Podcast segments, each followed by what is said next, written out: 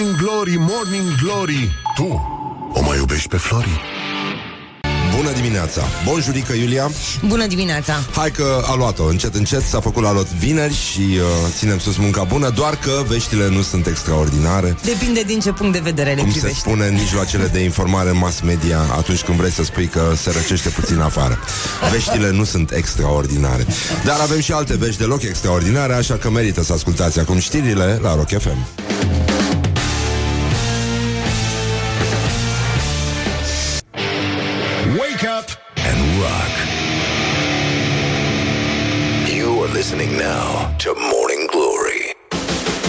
Bonjurică, bonjurică, începe Morning Glory, Morning Glory și foarte bine face. Este vineri, deci putem să ne aducem aminte, noi călătorii, ce este roșie și miroase a pipi. Este vorba de borna kilometrică. Morning Glory, Morning Glory Dă cu spray la subțiorii Bonjurică, bonjurică. Bun găsit la Morning Glory. Vă pupă dulce pe ceacre Toată echipa așa zisei emisiuni Care deocamdată se transmite doar pe Rock FM Din păcate Așa, așa au început toți mari eroi Vă dați seama, vă aduceți aminte ce training avea Rocky la început și ce s-a întâmplat după aceea. Deci cam așa suntem și noi, alergăm pe treptele alea pe care alerga Rocky, știi? Când după ce își termina programul de antrenament și sus sărim așa ca proastele și spunem Doamne ajută s-a făcut vineri, din păcate mâncați Iași, Mancațiaș o să vină lapoviță, ninsoare, frig, vreme de iarnă, iar iadul e alb, exact când vine Dragobete, deși s-ar putea să fie un avantaj că oamenii au să stea prin casă și poate rezolvă mai repede anumite presiuni, ca să zic așa, care se fac, evident. Dar ăștia suntem, nu ne mai facem bine, cum bine spun clișeele noastre, deci 22 februarie mai sunt 312 zile până la Revelionul 2020. Make a photo! Make a photo să țineți minte, don't ever uh, forget, ca să zic așa, never forget, cum mai spune alt, uh, uh, alt clișeu extraordinar și tot apropo de never forget, în sfârșit, Cred că se mișcă ceva. Uh, a fost foarte ciudată uh, perioada asta de după lovitura, ultima lovitură de tip ordonanță dată de Tudorel Toader. Văd că magistrații au anunțat că vor protesta astăzi pe treptele Palatului de Justiție din capitală față de noile modificări aduse legilor justiției prin uh, noua ordonanță. Anunțul a fost făcut pe unde se poate nu face un anunț mai nou pe Facebook, pe o anumită rețea de socializare de către procurorul DNA Alexandra Lâncrânjan, care instrumentează dosarul Teldrum. Așa. Apoi, uh, judecătorul Cristi Danileț a anunțat că săptămâna viitoare magistrații vor organiza proteste după model polonez și tot el a spus că unii judecători și procurori vor fi în sala de judecată doar pentru cauzele urgente, mai ales pentru cauzele cu arestați și vor găsi motive ca pentru celelalte cauze să nu intre în sală. Deci, dacă vi s-au furat curcanii, săptămâna viitoare nu veți găsi dreptate. Asta este. Bun, deci, uh, în concluzie, mai avem uh, un uh, moment să ne simțim bine și să dădem și noi, nu, înapoi, cum ar veni, pentru că așa este viața, nu? Și uh, regula boxului este s- și ea creștinească și se bazează pe mărinimie, pe milă, pe generozitate și spune întotdeauna, fiule, să dai mai mult decât primești. Și uh, iată, în această sfântă zi din 1997, Mihai Leu îl învingea la puncte pe panamezul Santiago Samaniego la, în Hamburg și uh, cucerea, evident, centura de campion mondial la box. Um, anecdotica spune că undeva uh, de lângă masa arbitrilor, imediat după, înainte să se anunțe decizia, o italiancă pe nume Ana a țâșnit spre Mihai Leu, l-a îmbrățișat și a spus Amore, ești campion mondial Și evident era vorba despre soția lui Mihai Leu Pentru care noi uh, spunem un uh, sincer uh, respect, sănătate, numai bine Uh, sunteți talentați și ca șoferi, e păcat să renunțați acum. Așa. Bam, bam, bam. Deci, în concluzie, o să revenim imediat cu noile aventuri ale fraților noștri uh, într Hristos din Sinaxar și uh, totuși, și totuși, avem uh, astăzi la gloriosul zilei înghesuială mare. E chiar, uh, chiar nenorocire. Uh, va începe un genocid al cormoranilor, O să stăm de vorbă și cu Ovidiu Bufnilă uh, despre chestia asta, pentru că în, să știți că râdem, glumim, dar situația e puțin uh, tensionată. E tensionată pe justiție, e tensionată și pe cormorani. Dar eu zic să ne uităm puțin la ce fac tâmpiții, pentru că nu e așa, există o perioadă, acum primăvara, uh, primăvara și toamna, știți că tâmpiții și uh, persoanele cu tulburări mentale intră într-o agitație așa Pentru că îi, îi vizitează seve noi, necunoscute, care urcă din pământ Și li se duc la cap și ce le spun? Dragobetele sărută fetele ta, ta, ta, ta. Așa, și uh, evident Antena1.ro a, a devansat Mediafax, nu? Celebra a fost, uh, uh, cum îi spune, agenție de presă, nu? Cum îi spunea pe vremuri. Așa. Uh, bun, și a realizat un buchețel cu cele mai frumoase mesaje de dragobete. Dragobete sărută fetele. Spune tradiția românească din 24 februarie. Însă, până atunci, poți să te pregătești că, că, că, cu mesaje de iubire frumoase, de dor și de mulțumire pentru partener, partenera ta. Dar dacă vrei să nu ai și tu o floare și vrei să îți găsești fericirea, ce faci? Păi uite, e simplu. Memorezi, stai în fața oglinzii în baie, în cazul în care ai oglindă în baie și nu ești chiar în ultimul hal. Și uh, încerci să, uite, trei mesaje am selectat din uh, acest buchețel de neuitat. Dacă aș fi de gheață, ai vedea cu ochii tăi cum mă topesc când îmi zâmbești. Dar bine că nu sunt, pentru că altfel m-aș fi topit deja.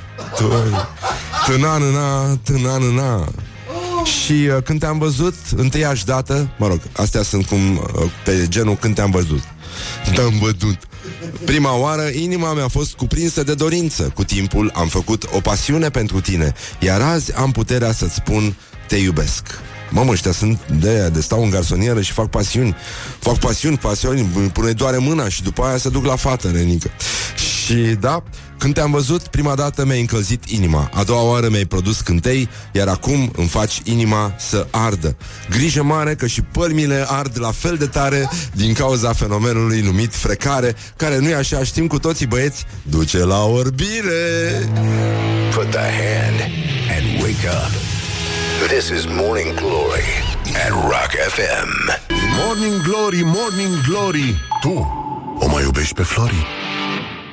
Oh, deci, în concluzie, bonjurică, bonjurică. Am fost aseară la premiera de la noului serial de la ProTV, Vlad. Practic toată lumea a fost, mai puțin Horia. Da, pentru că n-a putut, nu pentru că n-ar fi vrut. Pentru că i-a plăcut Duma de când era mic. Mă rog, filmul uh, reproduce, să spunem, ideea principală din uh, Contele de Monte Cristo Respectiv un personaj îndrăgostit și nedreptățit de soartă Revine și se răzbună pe cei care i-au uh, deturnat destinul. E o poveste de dragoste, actorul principal e foarte arătos, frumos, o să rupă, așa, uh, Olimpia, da, sexy, mother, așa, și... Uh, Diana Sar? Uh, n-a, n-a, n-a apărut, n-a apărut Diana Sar, da. Dar o să o invităm să vedem și ce e cu ea. Am înțeles că e destul de minoră, așa, nu e minoră? E minoră? Da, nu e suficient de minoră pentru noi, da. A, așa, bun. Deci, în concluzie, a fost, uh, a fost foarte bine. Am văzut și multe, cred că multă lume din asta, din zona de influencer, nu ca noi. Și uh, râdeam, eram cu Fodor și cu Irina, iubita lui, și uh, a trecut un adolescent pe lângă noi și am zis, mamă, mamă, ce mi-ar plăcea să mai am și o acne. și am zis, uh, dar nu pe fund.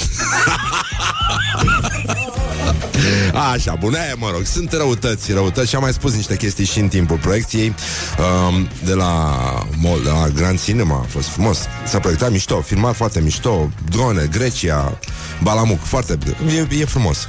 Eu cred că o să aibă mare succes. E o producție foarte mișto și chiar și producătorul și regizorul filmului au zis că au mulțumit de mai multe ori lui ProTV pentru faptul că i-au lăsat să le toace bani. Deci, da, do- așa, bun, deci a fost bine. Bine. În concluzie, până una alta, suntem la gloriosul zilei și foarte bine facem, mă rog, facem.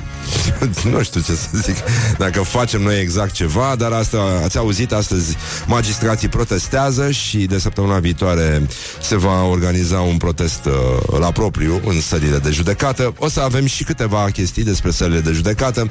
Avem și niște descinderi de mascați uh, tradiționale des, descind, descind, descinderi de mascați din piscicultură. Asta e un exercițiu de dicție. Uh, uh, deci, descinderi uh, din astea uh, ratate, știi? Sunt ca actele ratate, destul de freudiene. Și uh, totuși, nici nu știu să-l băgăm Sinaxarul acum? Da? da? Haide, haide, haide, haide Să nu mai vă ferb așa Deși îmi place foarte mult uh, Sinaxarul de astăzi Deci, în concluzie uh, din episoadele anterioare, în primul rând, aș vrea să uh, mergem înapoi, pentru că părintele nostru, Timotei, cel de cel din simbolii, intrând de mic în viața monahală și stingându-și cu totul săltările patimilor cu multă înfrânare și neîncetate rugăciuni și ajungând mai presus de patimi, s-a arătat vas vrednic al Sfântului Duh, rămânând până la sfârșitul vieții sale în feciorie și suf- sufletește și trupește. El nu a îngăduit niciodată să vină înaintea lui vreo femeie, ci aflându-se mulți și locuind în pustietăți, își uda sufletul cu roa lacrimilor. Dacă ar fi fost episod de telenovelă, ăsta ar fi avut audiență zero. Deci lumea schimba, deci telecomandă, telecomandă, telecomandă, telecomandă. Nu, no, foarte... Nici un pic de sânge, nici o tăiere de capete, de schingiuiri, de hărțuiri, de sechestrări, de... Bă, așa. Și iată să, ve- să încercăm astăzi. Să vedem astăzi. În această lună, în ziua a 22 facem pomenirea preacuviosului părintelui nostru Valadat. Acesta era din cetatea Antiohiei și îmbrățișând viața sihăstrească și plină de înțelepciune s-a închis pe sine într-o chilioară. De acolo apoi s-a dus pe o culme de deal mai înaltă și și-a făcut o chilioară de lemn atât de mică încât abia îi încăpea trupul în ea, fiind silit pururea să se plece căci nu avea înălțimea potrivită cu trupul său, nici scândurile nu erau bine strânse între ele, încât nu-l apăra nici de ploaie, nici de arșița soarelui. Masochism cumva. Multă vreme viețuind în acel loc mai în urmă, a ieșit. Așa? Și tot în această zi Hai frate, puțin sânge În sfârșit Oh, eleu Deci Practic, omul a stat în, în chilia aia până când a ieșit din ea, înțelegeți? Deci cam asta e moral. Slab, foarte slab. Deci până acum schimbam postul de foarte multe ori. Eu nu înțeleg ce se întâmplă. Cine, cine scrie mă scenariile astea? Ăștia sunt nebuni, nu se gândesc la audiență? Deci schimbă ortodoxul imediat. Gata, s-a dus. Deci, uh, așa. Și, în sfârșit, au băgat la sfârșit, au băgat la final ceva ca să mai crească un pic tensiunea ascultătorilor. Tot în această zi facem pomenirea Sfintei Antusa și a celor 12 slujitori ani ei care de sabie s-au săvârșit așa, tată! Așa, frate, doi și tu, Renică! Haide un pic de sânge, Rock FM. Se poate. Doamne ajută. What the duck is going on? Exact. Bun. Morning Glory. Hey. Stay tuned or you'll be sorry. On Rock FM. În fine, pentru că vine Dragobetele, m-am gândit la piesa asta de la Bob Dylan, care mie îmi place foarte mult și care putem să o ascultăm acum, mai ales că vine iarna și o să mai băgăm, nu așa, un lemn în sobă.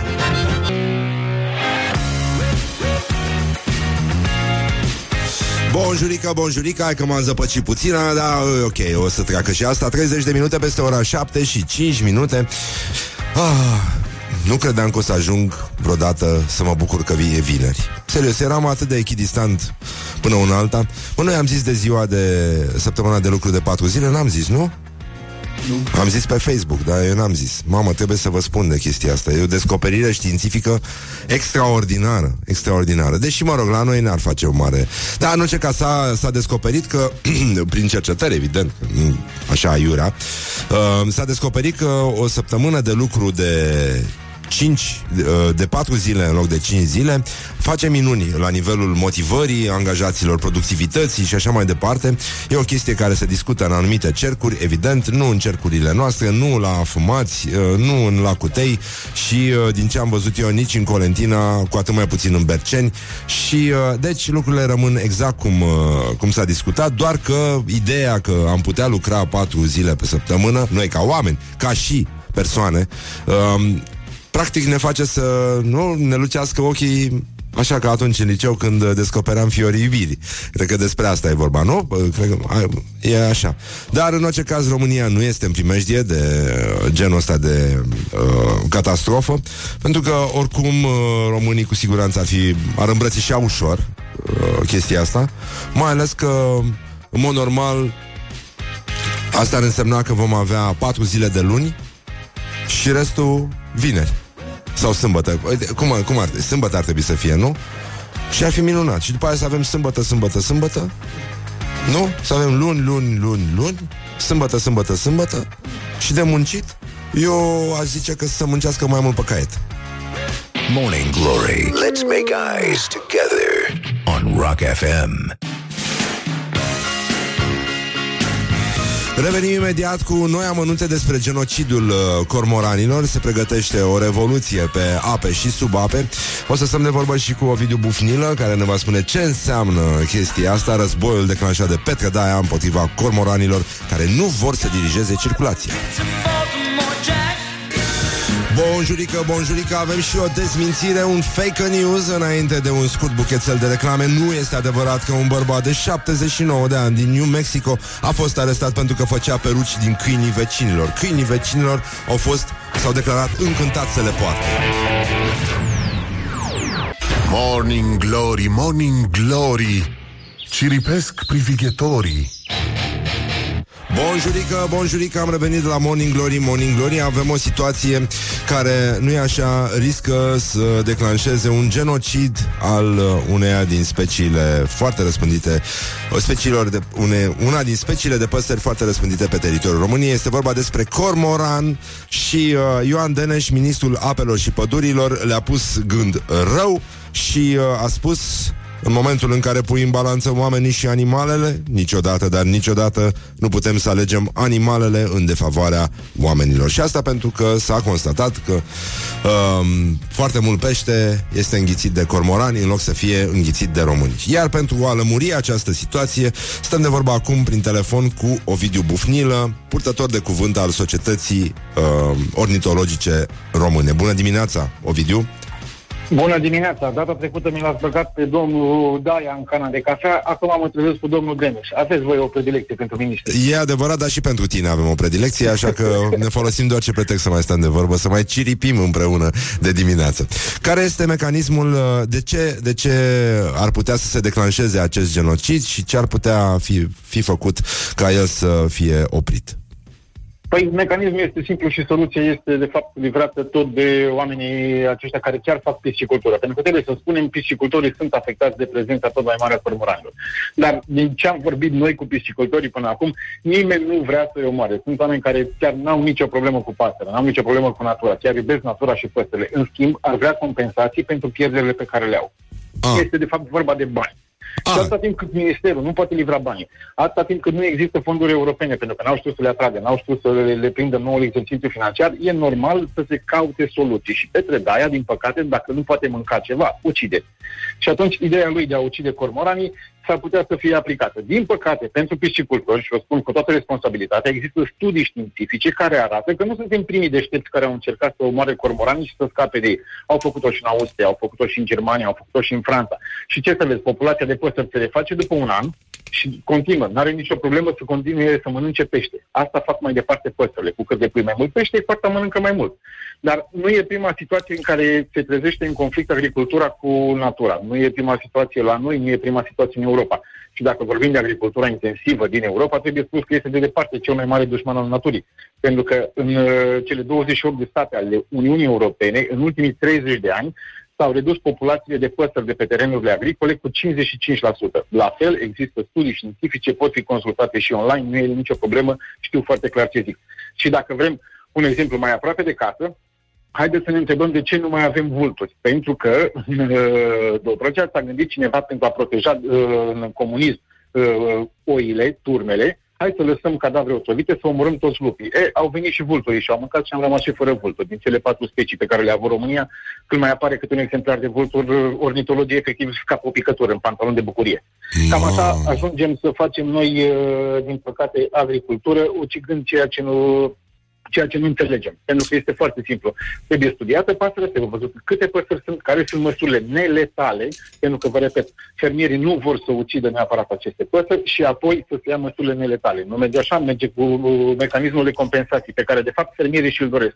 Dar atâta timp cât statul, prin guvern, prin uh, Ministerul Agriculturii, nu le poate oferi compensații, se încearcă, de fapt, să le se ofere o soluție temporară. Știu asta și piscicultorii, o știm și noi, dar cineva încearcă să ne pună în uh, fața unei alegeri de genul oameni și pești, oameni și păsări.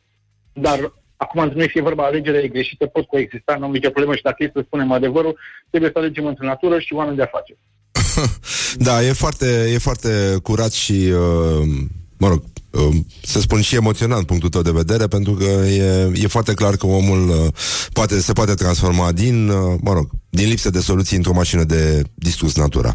Și asta o și facem în mod sistematic. Îți mulțumim și sper că um, vocea ta să se audă și mai departe. Voi vreți să organizați vreun protest sau se uh, pregătește ceva de, de genul ăsta?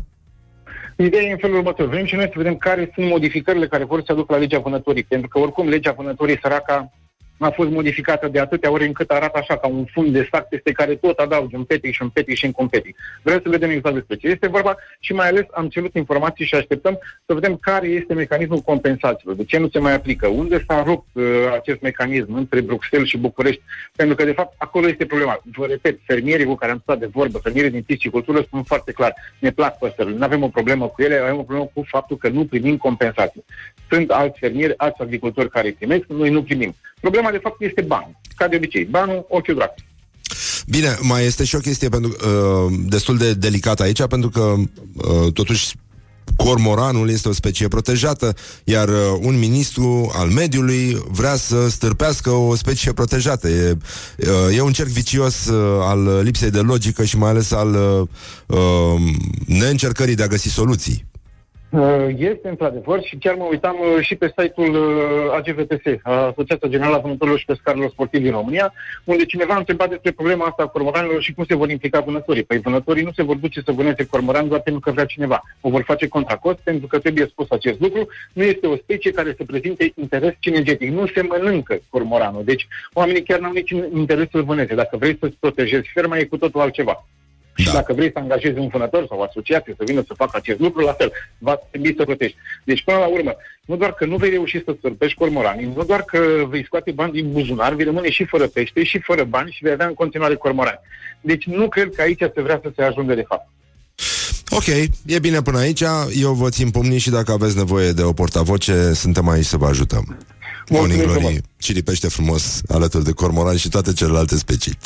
Mulțumim Ovidiu Bufnilă, uh, purtător de cuvânt al Societății Ornitologice Române și să sperăm că acest uh, genocid uh, anticipat și anunțat nu se va petrece, pentru că vocea rațiunii și a logicii și mai ales dorința de a găsi soluții vor reuși să împiedice un act absurd.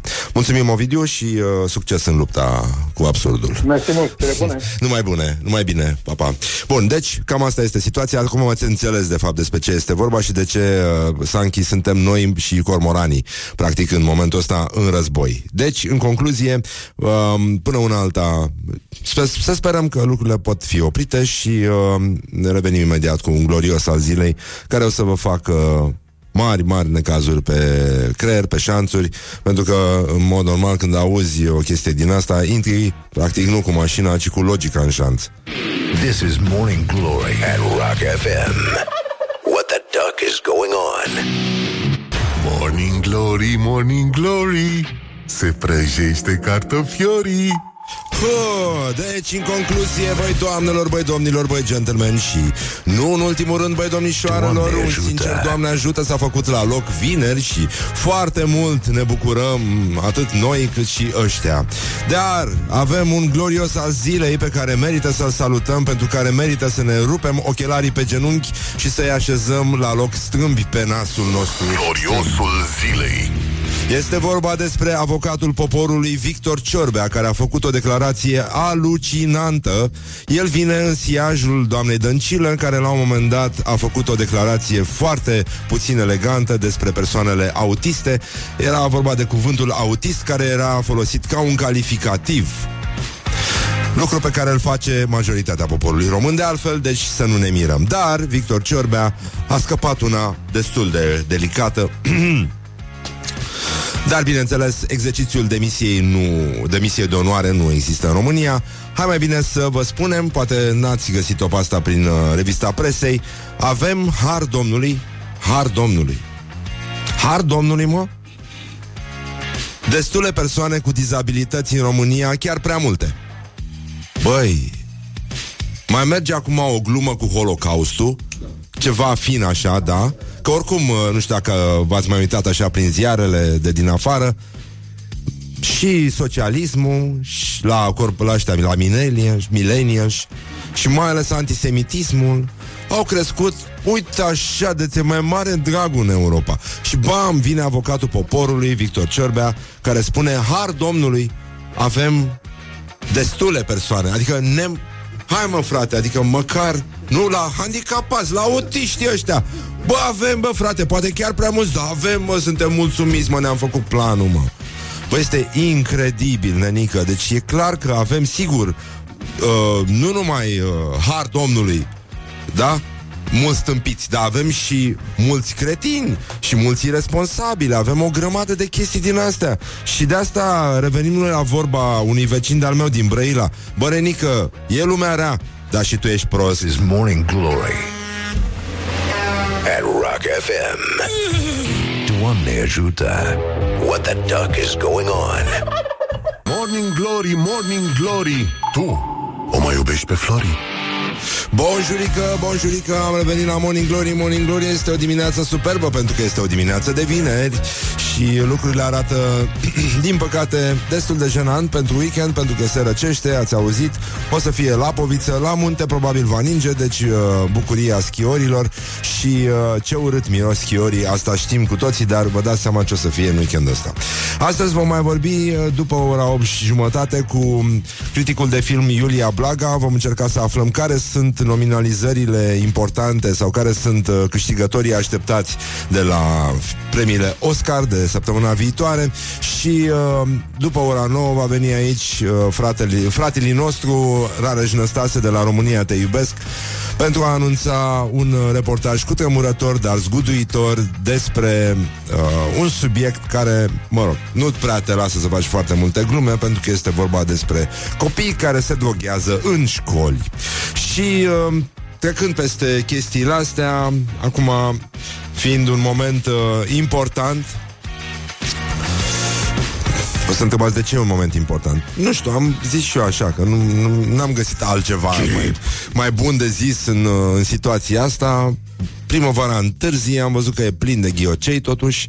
Am înțeles că nu e bine să-i smulgem din păduri, dacă înțelegeți aluzia. Dar uh, una peste alta avem uh, școala ajutătoare de presă și uh, chiar, chiar, uh,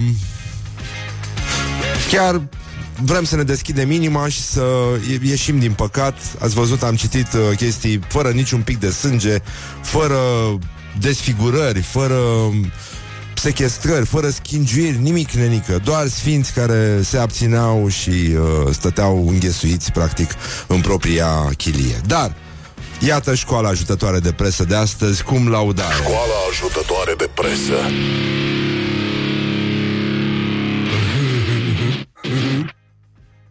Publicația Gânduri din Ierusalim dezvăluie o minune cu aer de roman polițist în articolul Noi minuni ale Sfântului Nicolae. Bunicul din Geamantan.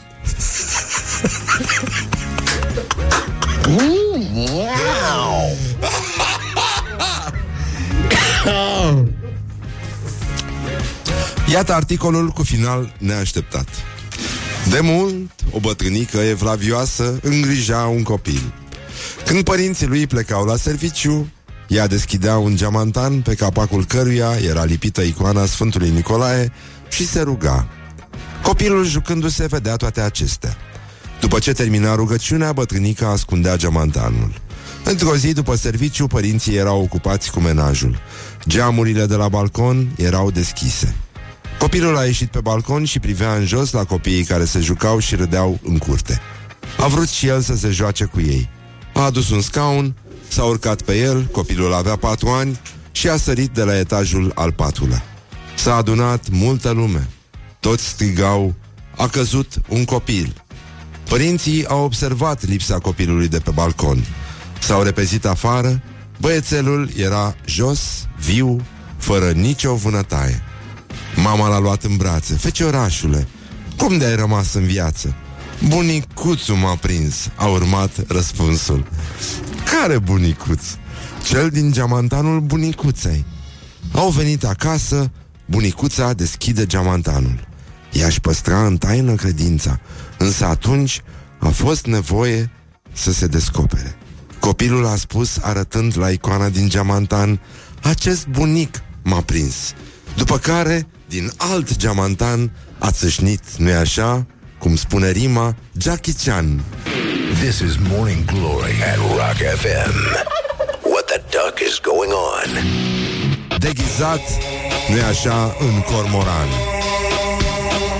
Morning Glory, Morning Glory Cu Susanii Peștișorii Deci, în concluzie, poate vă întrebați care mai sunt orientările, care mai sunt... Orientări și tendinți Deci, se întâmplă din nou în Ploiești, acolo unde se întâmplă în mod ciclic aceeași chestie total descreerată. Respectiv, aflăm din observatorul prahovean că mascații au greșit adresa și au năvălit peste o familie de ploieșteni nevinovați. Da, nu e pleonasm să spui ploieșteni nevinovați? Pe bune, deci când au fost vinovați ploieșteni? Să o luăm de la Republică încoace. Pe bune. Deci terminați mă cu acuzele nefondate și discriminatorii. Cum adică ploieșteni nevinovați? Asta nu e uh, prezumție de vinovăție? Bună. Deci, oricum, mai multe echipaje de polițiști, polițiști și jandarmi au descins la mai multe adrese din Ploiești pentru a sălta șapte suspecți de comiterea unor infracțiuni precum tâlhărie sau furt calificat. Mă rog, ce se face în Ploiești, vă dați seama. O descindere, descindere în piscicultură este un exercițiu de dicție. Așa, uh, s-a transformat într-o experiență neplăcută pentru o familie de ploieșteni nevinovați, cum am zis mai devreme, care nu vor uita prea curând această zi. Joi dimineața, în jurul orei 6, exact atunci când uh, asistentele medicale se îndreaptă cu termometrele reci spre fundurile călduțe ale bonlavilor, exact atunci, la aceeași oră, când uh, asistentele medicale dau nu așa primul strop din uh, penicilină în aer, și așa ca focurile de artificii de revelion, ca dopurile care sar din șampaniile fără alcool pentru copii calde, pe strada Războieni din Ploiești, mascații au năvălit într-o casă în căutarea um, unuia dintre suspecți. Și acum, oamenii legii au anihilat cățelul din curte cu un spray paralizant Apoi au spart ușa și au culcat la pământ pe cei care locuiau la adresa respectivă.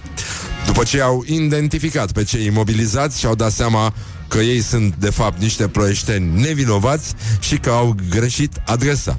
Cei pe care îi căutau de fapt erau vecinii oamenilor nevinovați, tot ploieșteni, dar ploieșteni vinovați, spre deosebire de ceilalți. Singura chestie pentru care nimeni nu și-a cerut scuze este cățelul anihilat din greșeală, care, spre deosebire de stăpânii săi, nu era chiar nevinovat. El uh, lătrase și, nu în ultimul rând, făcuse căcuță în stradă și de cele de foarte multe ori făcuse pipi pe mașina mascaților. This is Morning Glory at Rock FM. What the duck is going on? Și nu pipi așa, ci pipi mult și, uh, cum se spune, din picioare. Morning Glory, Morning Glory, covriceii superiorii. Deci, în concluzie, bonjurică, bonjurică, uite că s-a făcut la loc vineri și ne bucurăm foarte mult și uh, în curând o să puteți vota din nou arbitra meciul declarațiilor pe pagina noastră de Facebook, care puteți să ne dați follow și pe Instagram, pentru că suntem și acolo și suntem simpatici, mai băgăm și câte un live, facem tot ce este omenește posibil să devenim celebri. Dar până una alta, având o audiență atât de mare, putem să mai stăm puțin. Deci, în concluzie, meciul declarațiilor de astăzi uh, o pune două... Uh, uh, este un uh, catfight, de fapt, între Ana Birchel și Viorica Dăncilă. Sunt uh, niște doamne care nu e așa, se remarcă în primul rând prin particula C. Uh, C. Și uh, iată, Ana Birchel a spus avem această creștere economică care, de, care an de an a crescut. Este fantastic, este fantastic să vezi că totuși astfel de persoane pot să meargă pe stradă fără să se accidenteze singure. Este emoționant și ne dăm seama că, da, s-ar putea să existe Dumnezeu, pentru că numai El poate avea grijă de uh, cineva care spune așa ceva și mai ocupă și o funcție. Ce, ce funcție? A fost ministru da, ministru pentru afaceri europene, da? Avem această creștere economică care de an de an a crescut. Apoi Viorica Dăncilă um, Sigur, în nota în care am fost obișnuiți și răsfățați de declarațiile sale, sunt date care arată că guvernul a avut dreptate și care infirmă predilecțiile opoziției. E un, uh, o luptă, zic eu, destul de limpede, ușor de arbitrat. Puteți vota cu like pentru Ana Birchel și cu love pentru Viorica Dăncilă sau cum vreți voi. Uh, de altfel, nici nu mai contează. Important e să câștige uh, cel mai bun sau cea mai bună. Dar, până un alta, apropo de cel mai bun, iată o situație singulară la noi în țară. Nu știu dacă ați văzut imaginile cu acel tip care se duce la nesimțiții care parchează pe locurile de handicapați cu un uh, scaun de un scaun din ăsta cu, uh, cu roți, da? Și se oferă să-i ajute pe uh, tipii ăștia care, mă rog, în general sunt uh, coboară din niște mașini mari în, îmi pare să se întâmple uh, în Cluj povestea pentru că um, tipul care face mișto de nesimțiți are accent ardelenesc. Și uh, zice, uh, nesimțitul deschide portiera, parchează pe locul de handicapați, deschide portiera și ăsta vine cu scaunul, am venit să vă ajut. Păi de ce? Păi ați parcat pe locul de handicapați, mă rog, și până la urmă pleacă. E atât de șocantă inițiativa încât nesimțiții pleacă de acolo. Dar evident asta nu înseamnă că războiul român-român român, ăsta al zgârieturilor cu cheia și al uh, ridicărilor de ștergătoare nu continuă mai departe pe mize mult mai mici, mai puțin morale. Dar un afacerist uh, care a zgâriat o mașină cu cheia a primit uh, un oameni de penală. Deci, uh, un tip a lăsat o mașină în fața garajului uh, acestui uh, domn care are 75 de ani. Mie mi se pare că pensionarii reprezintă o sursă inepuizabilă de tensiune socială, pentru că sunt uh, puțin mai încrâncenați chiar și decât uh, tinerii. Și, uh, mă rog, ăsta a vrut să iasă, a vrut să iasă din garaj cu mașina, Loganul uh, parcat în fața garajului n-avea niciun număr de telefon, așa că pensionarul, uh, domnul de 75 de ani, s-a gândit să îi zgârie copios uh, mașina cu cheia celui care îl blocase și, uh, adică, portiera stângă-spate, portiera stângă-față, aripă stânga-spate, capotă motor, portieră dreapta. Deci mult, nenică. Asta e, dacă era pe la Egipt, era manuscris serios deja.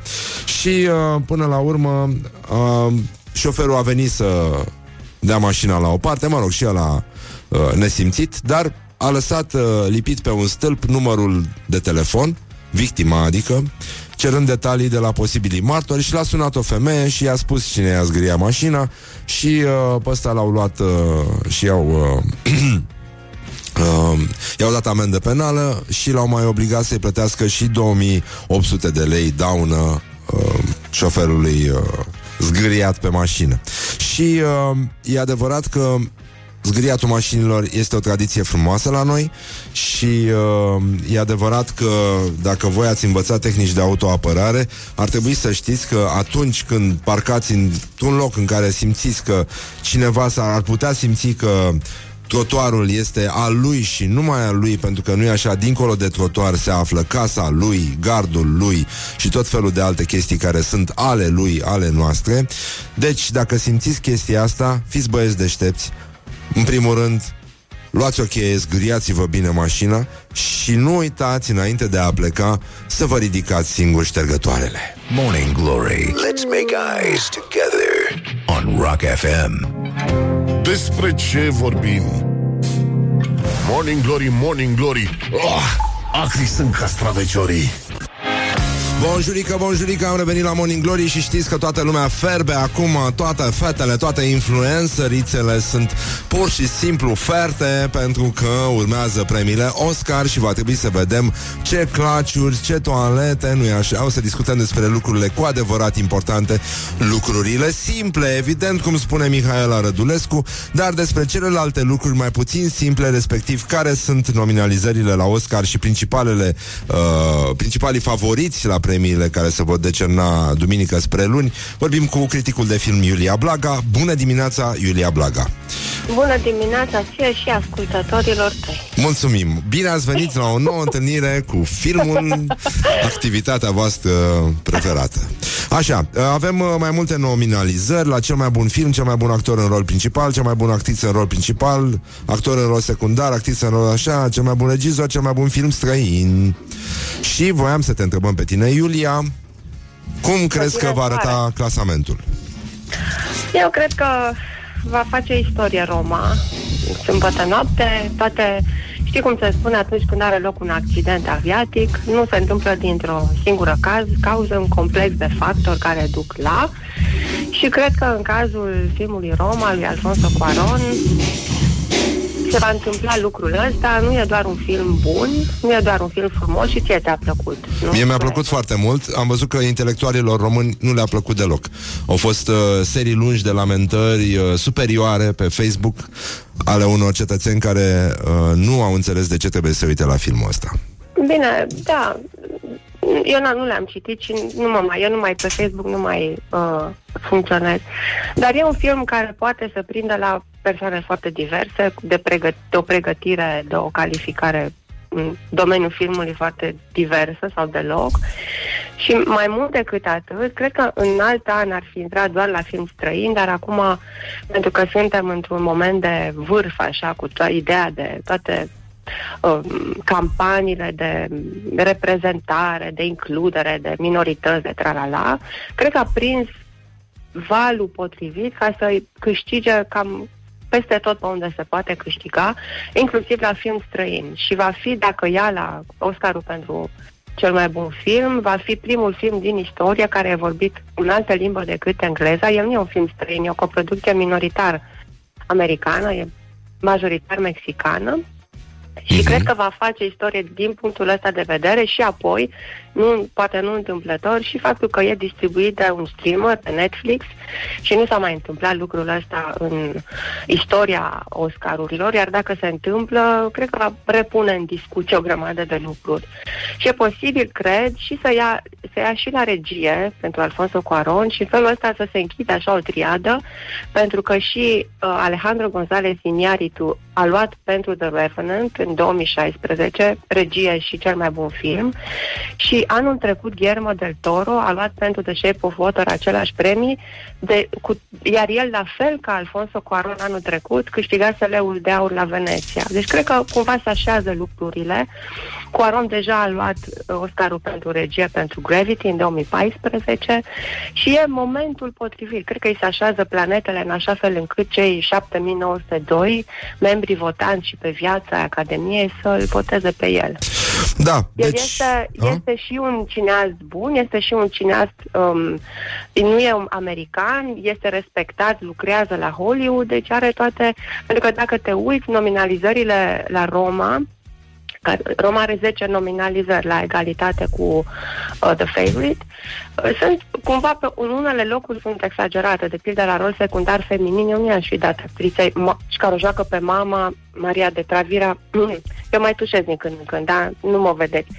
Că Uh, nu i-aș poți fi să dat tușesc eu, să nominalizare știi dacă e ceva. nominalizare pentru rol secundar feminin, Mhm. uh-huh. dar cred că au fost luați de val oamenii. Și mai sunt cazuri cu alte filme, de pildă cu Green Book, Da. care și el este, cred că, adversarul principal la Oscarul pentru cel mai bun film, care și el are niște nominalizări din burtă, cum zicem, la, pentru interpretarea lui Viggo Mortensen la rol principal feminin. Sunt niște chestii care trebuie, pro- dar nu avem loc acum să le discutăm.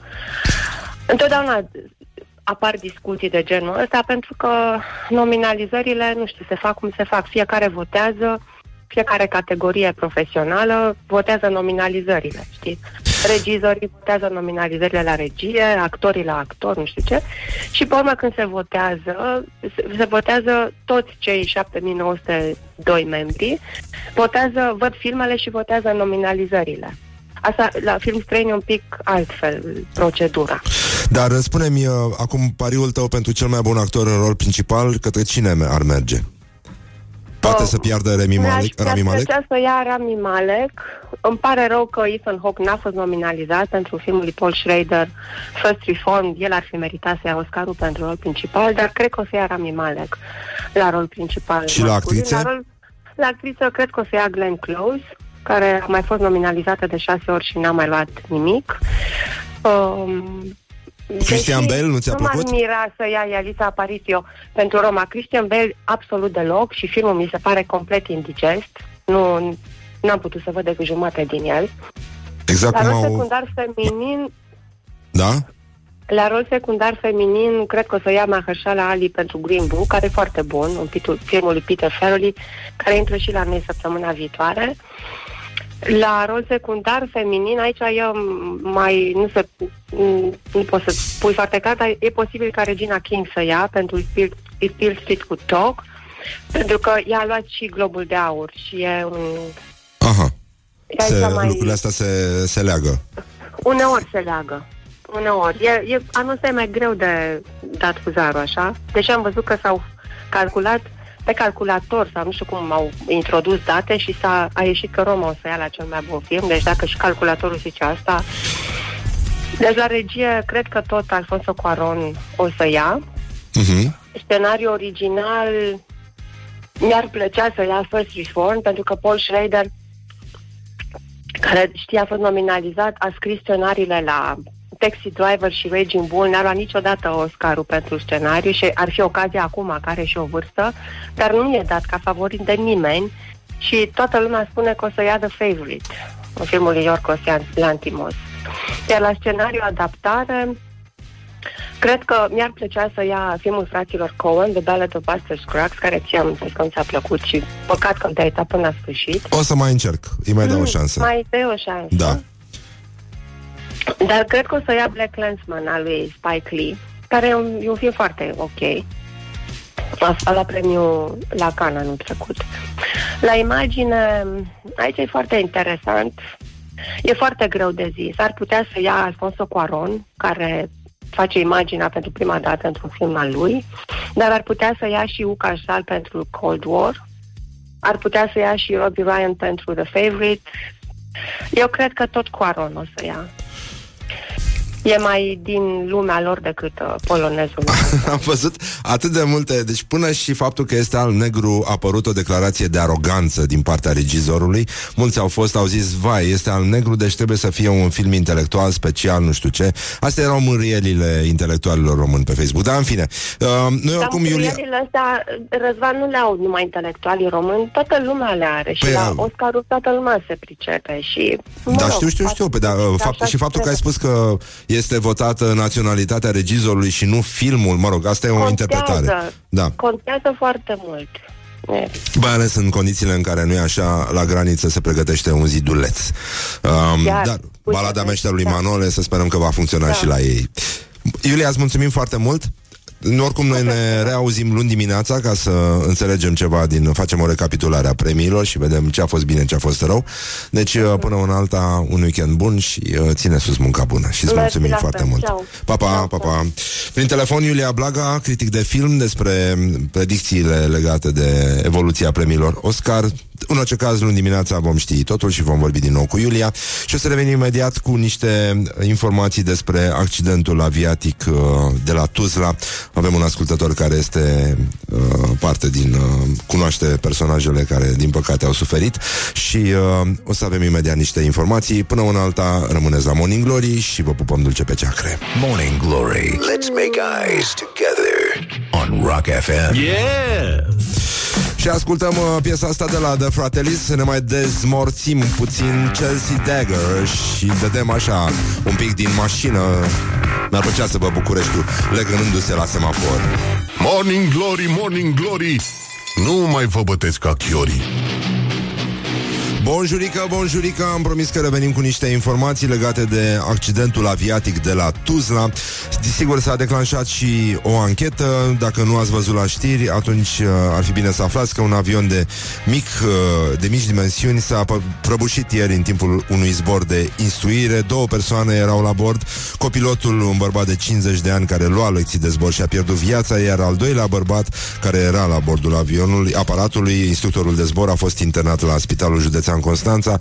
Un uh, ascultător și prieten care uh, este into the subject și zboară ne-a ne-a transmis următoarea informație, anume că pilotul instructor, uh, domnul Gheorghe Dumitru, a fost operat de urgență imediat după accident. Starea lui s-a stabilizat azi noapte.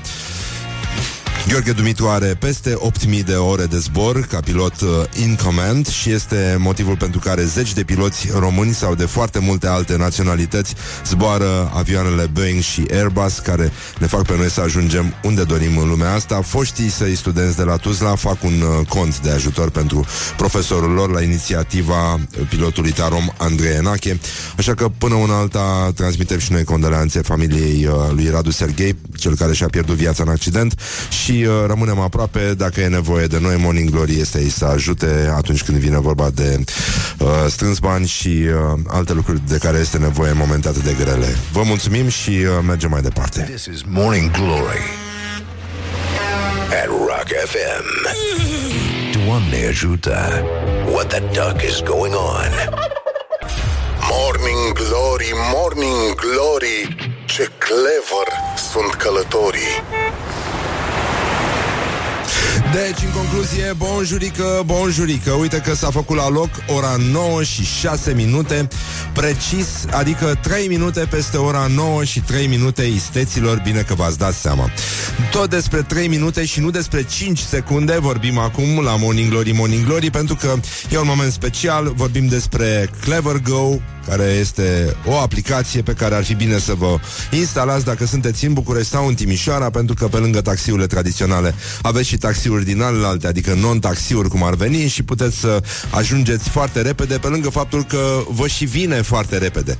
Deci, uh, una peste alta ați înțeles uh, principiul de astăzi, se bazează pe cifra 3 și voi ar trebui ca să câștigați pentru că time is money Izmani este cuvânt dacic. Este cuvânt dacic. Izmani, izmene, toate, izmani, business, um, tot, onyx, uh, marble, da? Good certificates, este toate cuvinte e, dacice. Deci, în concluzie, până când ajungem în Zanzibar, văd că ați înțeles foarte ușor aluzia, deci, uh, e... Oh, doamne! Bun, deci avem dimineața deschisă în trei cuvinte. Da? Ăsta este principiul. Puteți câștiga 100 de euro de la Clever și uh, haide, 0729 001122. Vineri, când? Azi este unul din mesaj. Uh, radar frână buf. Blood Donation Day. Frumos. Uh, 0 ora 5 Manuel Orbit Asta nu e frumoasă Asta nu e frumoasă. Pierdut Morning Glory. Nu. Nu merge. Duș, gresie, șpagat. Cafeluță, toaletă, ciorbea. Nu. Chef, marmurală, nurofen. Ok. De ce eu? da. Lapoviță, fractură, umăr. Taxi, manele, pumn. A, nu, nu, nu, nu, nu, nu, nu. Nu, aia nu. Deci ce mai avem? Morning Glory Lipici. Hai, sictir, viață. Uh, telefon, ciment, vitraliu.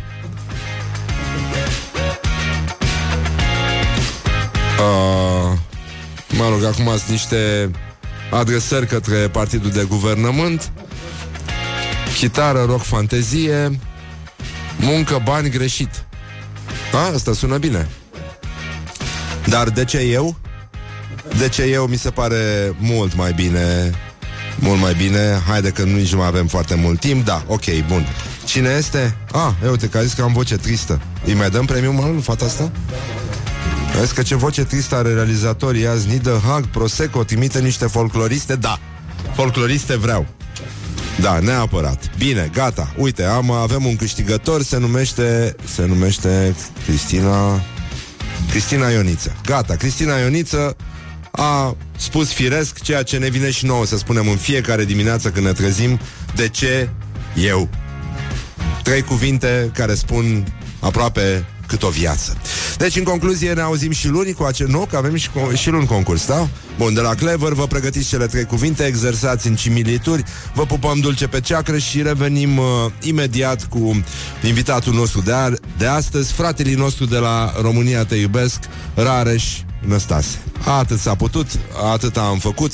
Până una alta uh, revenim imediat. Ah, și mai avem și o piesă foarte frumoasă de la Anarchy in the UK, o cunoașteți, de la Sex Pistols, care a fost uh, desemnată cea mai influentă piesă a anilor 70 într-un uh, sondaj. Mă rog, ea este urmată de Bohemian Rhapsody și uh, pe locul 3 a fost I Feel Love de Donna Summer. Ba, nu e rău, Donna Summer era piesă. Oh, și ce piesă! Disco. Era o piesă muzicală mult mai mișto decât uh, Anarchy in the UK. Fie vorba între noi. Morning Glory, Morning Glory Clever sunt ascultătorii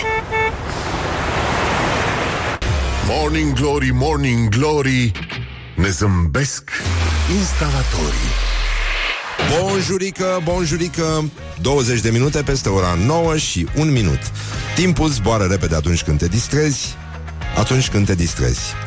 Și invitatul nostru de astăzi este Rareș Năstase de la România Te Iubesc. Bună dimineața, Rareș! Bună dimineața, băieți! Bine ai revenit la noi.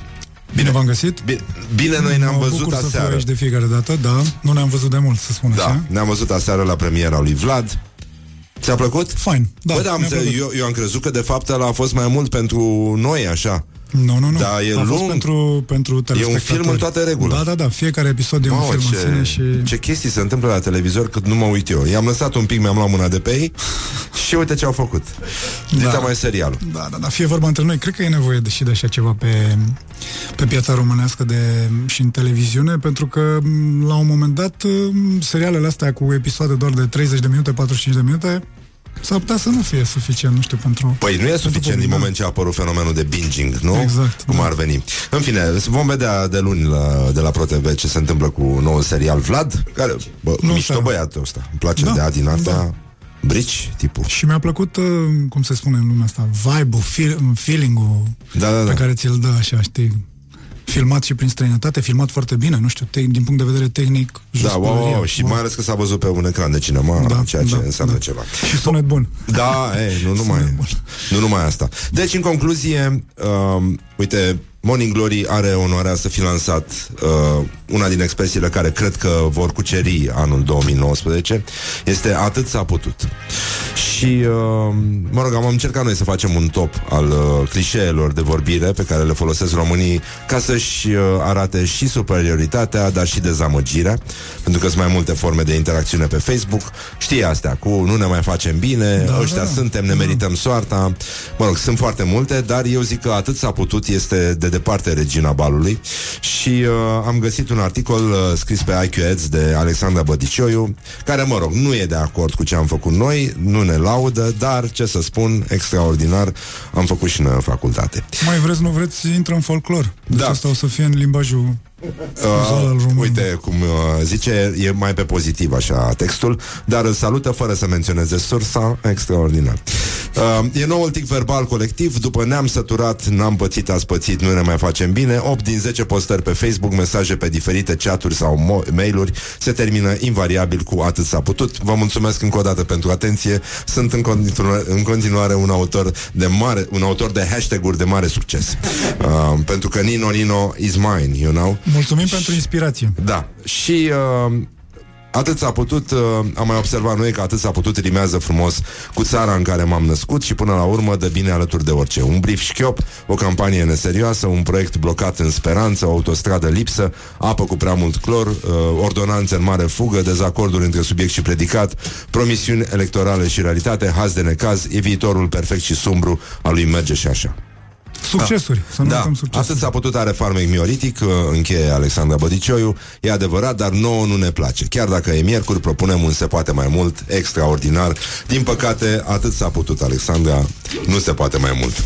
Deci, cam atât s-a putut. Rareș a venit uh, încoace, dar înainte de a trece la subiectul lui Rareș, care este evident legat de reportajul pe care îl semnează în ediția de duminică a emisiunii România Te Iubesc, vreau să citesc ceva, Rareș, pentru că știu că tu ești atent la toate alea și uh, ești și o fire sensibilă și aș vrea să citesc uh, o parte dintr-un discurs ținut de vicepreședintele Academiei Române, domnul Răzvan Teodorescu. Uh, el a întors patru scaune, vorba uh, privitorilor de, de, de televiziune. Și a unui banc. Da. Era un banc cu o doamnă în autobuz. Exact, da. A întors patru scaune când a tras, nu așa, niște perfide Lozuri, da, niște în, lozuri. uh, într-o dezbatere desfășurată la fundația lui, lui? Adrian Năstase. Ah, bun. Aplauze. Și iată ce a spus domnul Răzvan Teodorescu, pe care l-ați cunoscut în vremuri de tristă amintire, de director al televiziunii române, unul din uh, mari creatori de scenarii ai istoriei noastre post-revoluționare. Noi suntem o lume a răsăritului. Îmi pa- Nu mă închep să graseiez acum, dar, uh, mă rog, se înțelege și așa. Că e bine, că e rău, așa ne-a așezat Dumnezeu și mentalul nostru este un mental răsăritean. Răsăritul acesta este foarte puțin iubitor de democrație. Este foarte iubitor de autocrație, spre deosebire de lumea cealaltă occidentală. N-avem ce căuta în Europa Centrală, în Europa lui Kafka, a lui Musil, a lui Brod, a lui Zweig și a lui Kundera. Aia este o altă lume. Este lumea austrocrației. O lume de alte tradiții cu care noi nu avem nimic. Lumea protestantă și lumea catolică, extrem de respectabile, dătătoare de măsură pentru Europa Occidentală și pentru periferia ei creatoare, care este Europa Centrală. Deci, Ca să o zici? citesc pe doamna Dăncilă, am o predilecție că m, viitorul mai apropiat decât ne-am dori, o să ni se tot arate răsăritul ăsta. Adică m, declarații de genul ăsta o să tot... Uh, um, e o Apară, justificare a uh, situației din țară, cum ar veni, sau pur și Nu simplu cred. ne Nu trecem cred. în discursuri? nu cred, cred că sunt plecăm niște de acasă, discursuri, mai vorbim? Da, dar um, Ne simțim vezi, puțin. trebuie să ne uităm atent și la orientarea asta către răsărit, așa, direcționată prin diverse speech-uri, diverse discursuri și diverse... Așa. Acum, Declarații uh, ți-a pe atras care le dau. atenția discuția de dimineață pe care am avut-o cu Ovidiu Bufnilă de la Societatea Ornitologică Română. Ai văzut că Ioan Deneș, uh, ministrul apelor și pădurilor, le-a pus gând rău cormoranilor și vor să-i omoare și am aflat de la Ovidiu Bufnilă că de fapt e o chestiune de bani, pentru că guvernul nu s-a priceput să ia niște subvenții ca să compenseze pierderile pe care le au piscicultorii de pe urma atacurilor uh, înverșunate ale cormoranilor. Am aflat și de ce nu mai avem vulturi, tot dintr-o prostie sinistră, dar uh, oricum uh, lupta cu cormoranii este fără final, pentru că odată ăștia se mulțesc foarte repede la loc și doi, oricum se vor cheltui niște bani pentru vânători care vor trebui să meargă să omoare cormorani. E, e un scenariu absurd. Și ce se întâmplă? S-ar putea ca treburile astea deja să fie aranjate, discutate, deja să, să se știe cam cine va merge acolo să vâneze, pe ce bani. De multe ori chestiile astea se întâmplă înainte să apară o măsură, un ordin, o lege. Am avut destule situații de, de genul ăsta. Uh, problema cormoranilor există, adică ea uh, e una reală, numai că a fost... Uh, domnul Daia este cel care a propagat da. așa aura asta negativă asupra cormoranului. Uh, țin minte, acum vreo trei ani chiar îmi spunea cineva că în Delta, culmea, în Delta, la uh, piscinele de la pensiunile de acolo, uh, aterizau cormoranii din când în când, dar asta nu înseamnă că acum trebuie să facem uh, Ehm, eu știu, o vânătoare a cormoranilor la nivel național. Sunt soluții, da? Colegul Buvnil ai văzut că le-a, le-a, le menționat și de ce să nu le adoptăm? Și eu știu chestia asta cu model, noi nu trebuie să inventăm roata, nu știu. Sunt modele pe afară, da? Dacă alții au găsit soluții pentru cormorani ăștia, hai să le găsim și noi și să le luăm tot pe alea, adică... Da, bine, oricum, soluția vine tot de la mentorul meu, Gelu Naum, poetul Gelu Naum, care în Apolodor a presimțit uh, această situație în cartea cu Apolodor și a spus cel mai greu se pescuiește unde nu există pește. Pește. Da, peștele care plutește. Exact, da. Și... Uh... a, vreau să arbitrez, te rog frumos. Haide, spunem te rog, pe cine alegi tu astăzi în meciul declarațiilor? Care este favorita ta? Ana Birceal, care a spus avem această creștere economică care an de an a crescut sau Viorica Dăncilă, care a spus sunt date care arată că guvernul a avut dreptate și care infirmă predilecțiile opoziției. Am și votat acolo, merg pe predilecție, e mult mai spumoasă. Am, a, să știi că și am avut tendința că o să votez predilecția. Pentru, da, da, da, am, pentru, am avut această tendință. Pentru că, guvernarea din zilele astea. Că nu, n-ai cum să ratezi uh, treaba asta. Acum, Dar și creșterea care crește e ok, adică e acolo. Băi, dar creșterile de obicei duc la creștere. care e rezultatul votului, da. Dar creșterea care crește are șanse să, să bată predilecția. E adevărat. Bine, predilecția e mai mult, uh, cum să spun, e mai mult o tendință. De fapt. Bine, și e creșterea care crește în sus. Adică an de an, Corect. dacă crește și în sus, e... Sunt... Uh, Bate clar. Uh, sunt și alte subiecte. Hai să... Uh, nu știu, vrei să mergem la baie sau... Nu mergem la baie și iau... Spune, uh, spune și mie, te rog frumos, ce s-a întâmplat în urma chestiei?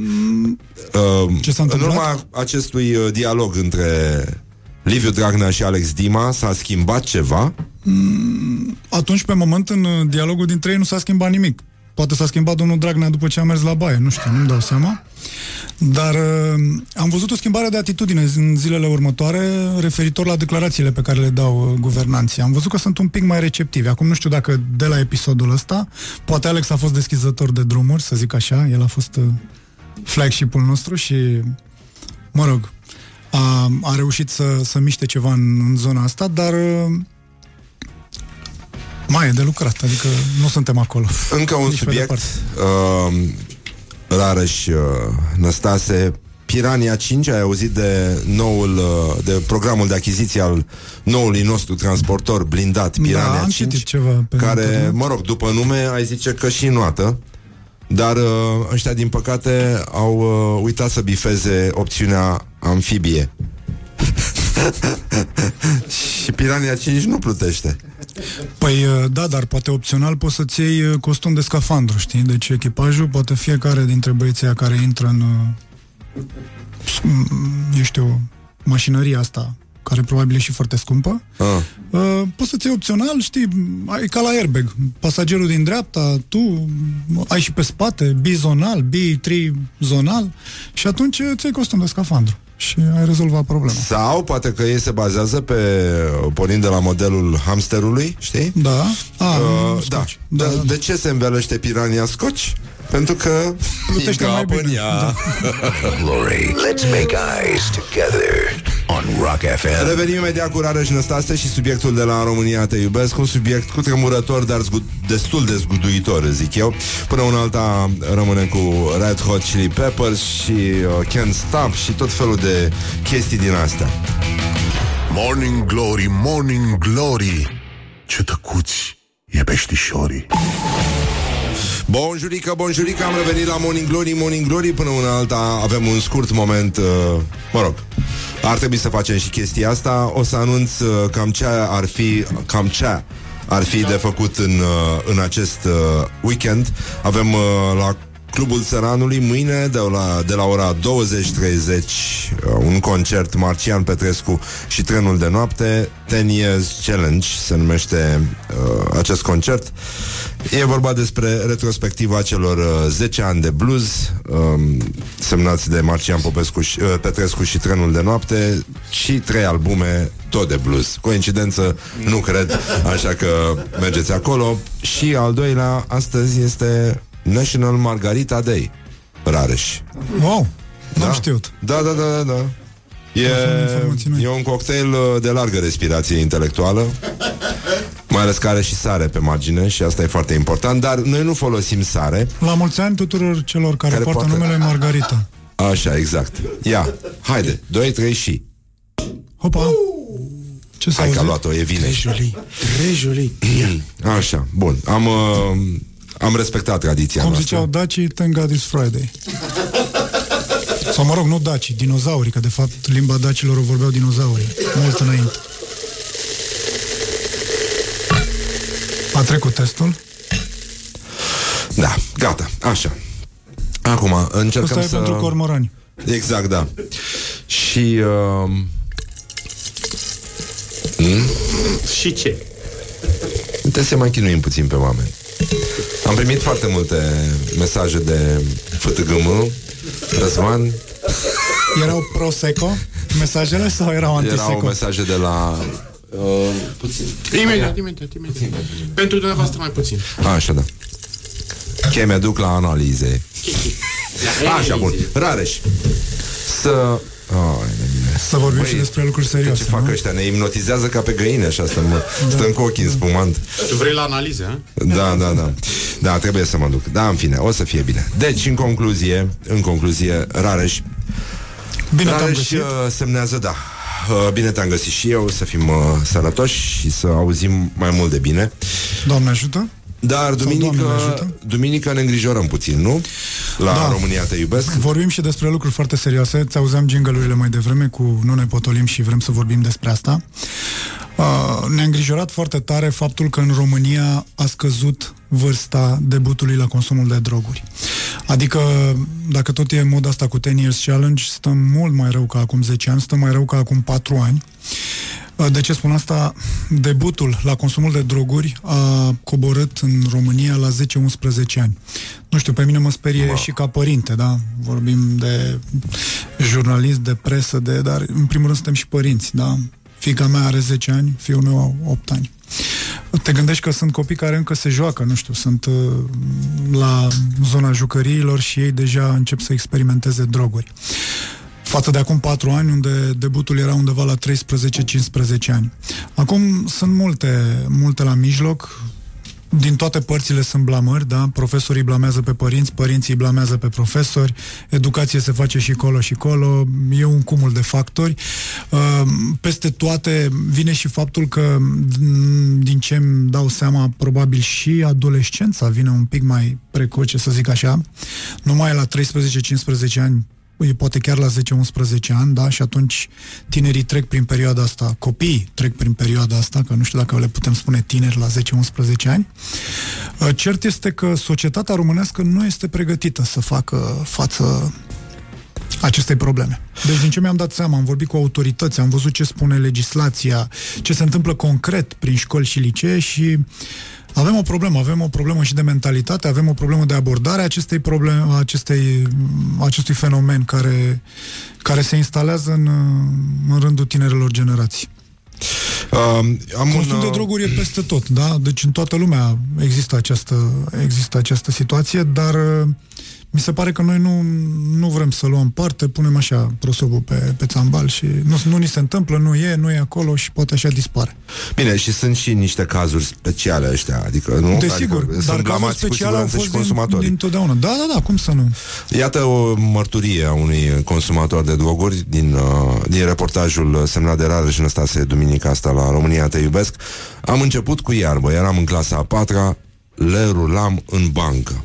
Și, uh, da, numele copilului uh, este Victor, a început să consume în clasa a patra, am început cu iarbă, ca orice, zice el, după care am trecut la etnobotanice. Mi se părea că e foarte trendy și că sunt între cei mari.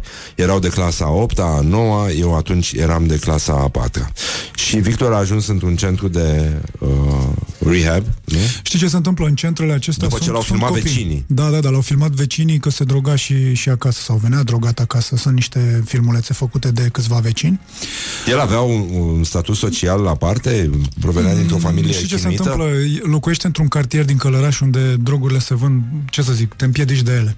Se vând chiar la scară, anturajul lui, toți copiii cu care a crescut acolo sunt cam dependenți. Um, E o zonă pe care o cunosc și autoritățile și cei de la primărie și poliția. Există niște blocuri care sunt ale primăriei acolo. Veți vedea povestea duminică pe larg. Problema este că acești copii își iau informațiile trunchiat și și le iau de pe, de pe internet, unde e o întreagă discuție cu privire la aceste droguri. E o discuție la care asist și eu de când am început să fac acest reportaj. Am avut câteva postări pe internet și am văzut că și din, din zona asta primesc tot felul de, cum se spune în online, primesc hate, da? Uh, sunt oameni care îmi tot reproșează că de ce m-am legat de cannabis, de marihuana. În primul rând aș vrea să le transmit că vorbim despre cannabis la copii. Deci, Nu, dar și despre cannabis în general. Bun, Cred că am bun. putea vorbi uh, cu un gest de respingere Știi ce mai se degrabă. întâmplă? Da. Uh, sunt niște riscuri. Toate drogurile astea vin cu riscuri, da? Riscuri pe care ți le sumi. Dar în momentul în care e un copil de 10-11 ani și îi pui o țigară din aia în față, nu știu dacă mai vorbești de droguri benefice, de droguri... Ei asta citesc. Am vorbit cu copii. Din păcate, um, legea audiovizualului nu ne lasă să difuzăm interviuri cu minori sub 14 ani. Uh, în centre există copii. Sunt doi frați, de exemplu, la Baia Mare, el are 11 ani, sora lui are 13 ani. Părinții sunt plecați la muncă în străinătate. Asta e un alt, uh, un alt specific al, uh, al debutului la consumul de droguri. Avem foarte mulți părinți care sunt plecați pe lângă cei ocupați care își văd copiii doar seara și nu știu anturajul copilului. Avem foarte mulți părinți plecați în străinătate și atunci copilașii cresc, dintr-o dată banii nu mai vin doar la bunica, le dau și lor bani să aibă bani să se descurce la școală, să fie și ei în rândul lumii, cumva suplinesc faptul că n-au părintele lângă. Și copilașii ăștia sunt uh, ținta celor care vând droguri, da? Pentru că au bani pe mână și timp, foarte mult timp în care nu sunt supravegheați. Uh, sinistru copiii trebuie să scenariul. fie informați corect, copiii trebuie să știe și nu, e, asta e o altă discuție, să spui nu drogurilor. Copiii, n- noi am vorbit cu specialiști în acest reportaj și Și nu spun nu nici la ciocolată. Adică, nu, dar nu trebuie să spună nu drogurilor, Înlocuiește pentru că asta. drogurile alea nu vin peste ei, nu vin să-i tragă de mânuță. Uh, Trebuie să spună nu prietenilor, trebuie să-și construiască o, o personalitate, o, să aibă o educație și să poată să spună nu, eu n-am nevoie de asta, nu doresc, pentru că inevitabil la un moment dat ajung. M- Mă gândeam, drogurile astea au ajuns și în mediul rural, deci la școlile de la țară e plin de droguri. Cana- cannabisul, vorbeam de cannabis mai devreme, el este de multe ori un drog punte, pentru că de la cannabis trec uh, la droguri foarte, foarte nocive. E vorba de aceste etnobotanice care prin străinătate nici nu există. Le mai găsești prin uh, America de Sud și așa mai departe. Sunt extrem de nocive, sunt mult mai periculoase decât alte droguri. Nu înseamnă că trebuie să te apuci de aceste dro- de uh, celelalte droguri, dar uh, astea sunt cu un, ce să spun, sunt niște amestecuri plantele alea etnobotanice sunt stropite cu amestecuri de detergent, sare de baie, o travă de șobolani. Și mă gândeam cum ar fi niște laboratoare mobile, cum sunt în Marea Britanie, în, prin Olanda, pe la festivaluri, vedeam aceste laboratoare mobile unde pur și simplu nu te lua poliția, te duceai cu drogul, da? Tinerii mergeau acolo și ți le testau și îți spuneau ce conțin. Uite, are asta, asta, asta. Să vezi câți tineri le aruncau renunțau la ele, pentru că nici nu știu, uh, indiferent că sunt în curtea școlii, uh, dincolo de gardul școlii, în spatele blocului, la un festival mai mare undeva, dacă li se dă o țigară sau ceva de genul ăsta, ei nu știu ce fumează acolo, li se spune că e ceva. Am întâlnit situații în care ni se spunea că m, și cannabisul ăsta era stropit cu altceva. Deci Eu cu alte am prostii aud ca foarte să- multe da, povești da, da. din astea. Adică e vorba și de ce, ce ajung să consume, ce ajung sub nasul, ce, ce mărfuri ajung sub nasul copiilor, da? Dar, Aici e uh, discuția. Uh, bun, tu ai luat un model de oraș de, de la marginea României Uh, N-am căutat neapărat un model de oraș. Știi ce se, Se aplică întâmplă? același model și Bucureștiului? Peste tot, peste tot. Uh, ai când vorbești de pomenit și de copii de droguri la gimnaziu... țară, ceea ce mi se pare Nu, când uluitor. vorbești de con- debutul la consum, sunt foarte rare cazurile în care uh, debutează, eu știu, cu heroină, cu cocaină, foarte, foarte rare. Adică, nu știu, numai dacă e în familie, au fost câteva situații prin București. Dar în rest e vorba de cannabis și de aceste etnobotanice. Noi avem o poveste din... avem un istoric cu etnobotanicile astea, că în perioada 2008-2011 se vindeau cam peste tot. Da. Le cumpărau și minorii și a- aia e generația care a dat mai departe. Chiar băiatul acesta și mulți alții spun că a început, eu am dus droguri la școală, am dat la alții și tot așa și tot așa și s-a răspândit în școală. Um, în fine, acum că ni s-a făcut uh, uh, pielea măciucă și părul găină, Să ajungem și la autorități, că și aici e o discuție. Mm. Ok, ajunge copilul să fie dependent. În România nu există niciun centru pentru minori. Niciun centru pe care statul să-l fi făcut pentru uh, dependența de droguri la minori. Um, în Germania, de exemplu, sunt vreo 40. Au secție de minori și au secție de pentru adulți. La noi au apărut niște centre private, dar știi cum sunt acolo, sunt la oaltă și cu cei cu um, adicția la alcool și cu multe alte probleme. Uh, Copilul minor este trimis împreună cu părinții la s- spitalele de psihiatrie, unde acolo îl tratează pentru dependența fizică, ori în cazul etnobotanicelor și chiar și la cannabis, nu e vorba de o dependență fizică, e dependență psihică. Îi ține acolo 10 zile, îi pune pe un tratament, îmi spuneau medici psihiatri că la etnobotanice nici nu știu ce să le dea. Nici nu știu ce să le dea, adică le vine să-i treacă pe altceva, pe heroină sau altceva și să le dea medicație pentru heroină, pentru că la etnobotanicele alea nici nu ai ce, ei nu știu ce amestecuri sunt. Lista, există o listă la Ministerul, uh, uh, Ministerul de Interne, astea sunt substanțele ilegale, dar ei le reactualizează, le, le, le schimbă, schimbă rețetele la drogurile astea și le fac să fie cumva legale. Că așa li se mai spune, legale sunt niște droguri. E o marfă care e extrem de nocivă. Și uh, dincolo de faptul că autoritățile nu fac mai nimic, din păcate, la noi Ministerul Sănătății, de la început, de când, uh, după Revoluție, când uh, a fost, uh, eu știu, când s-a dat cadrul juridic al luptei antidrog, Ministerul Sănătății nu a participat de niciun fel. Uh, Prevenția o fac tot cei care te prind și te bagă la zdup, da? Adică tot uh, polițiștii, Agenția Națională Antidrog uh, ține tot de, de Ministerul de Interne, de, de IGP și uh, Ministerul Sănătății nu, nu e implicat deloc. Există un protocol cu Ministerul Sănătății și cu Ministerul Educației, se fac chestiuni de, de formă, prevenția în școală nu știu, e ceva pur și simplu doar bifat acolo. Toți copiii cu care am vorbit, uh, în primul rând că prevenția se face cam târziu. Uh, Consumatorii cu care vorbeam îmi spuneau că, păi veneau să ne spună că drogurile ucid, nu știu ce, eu consum deja de trei ani și îmi spune că ucid sau că ajung la închisoare și... un ascultător ne întreabă copiii pot viziona duminică emisiunea voastră? Da, da, da, da. Uh, La un moment dat, pe anumite m, paragrafe, pe anumite porțiuni, avem uh, acest mesaj cu atenție, urmează imagini care și informații care vă pot afecta emoțional, dar este un material pe care eu personal vă spun că mi-aș dori să-l vadă și, și copiii. Mo- exemplele pe care le-am luat acolo. Sunt și câteva modele. Am dus, de exemplu, niște foști consumatori în, uh, în școală și am văzut ce înseamnă, ce impact au uh, mărturiile lor, uh, mai ales că unii dintre ei veți, veți vedea, aduc cu ei și uh, filmări din perioada drogului și așa mai departe, din perioada în care erau în, uh, sub influența drogurilor.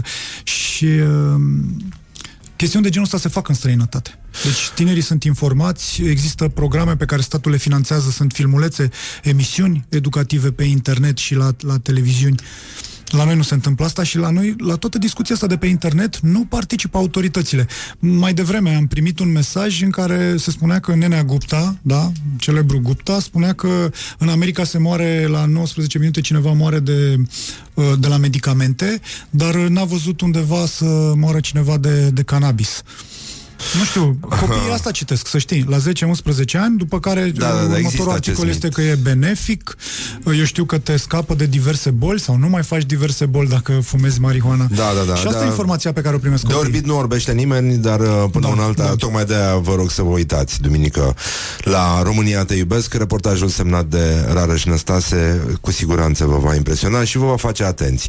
Îți mulțumim, Rareș, îți Și eu dorim mulțumesc uh, pentru un weekend invitație. uh, luminos, vouă la fel și ne auzim luni la o nouă întâlnire cu muzica voastră preferată, dragi prieteni ai rockului. This is Morning Glory at Rock FM.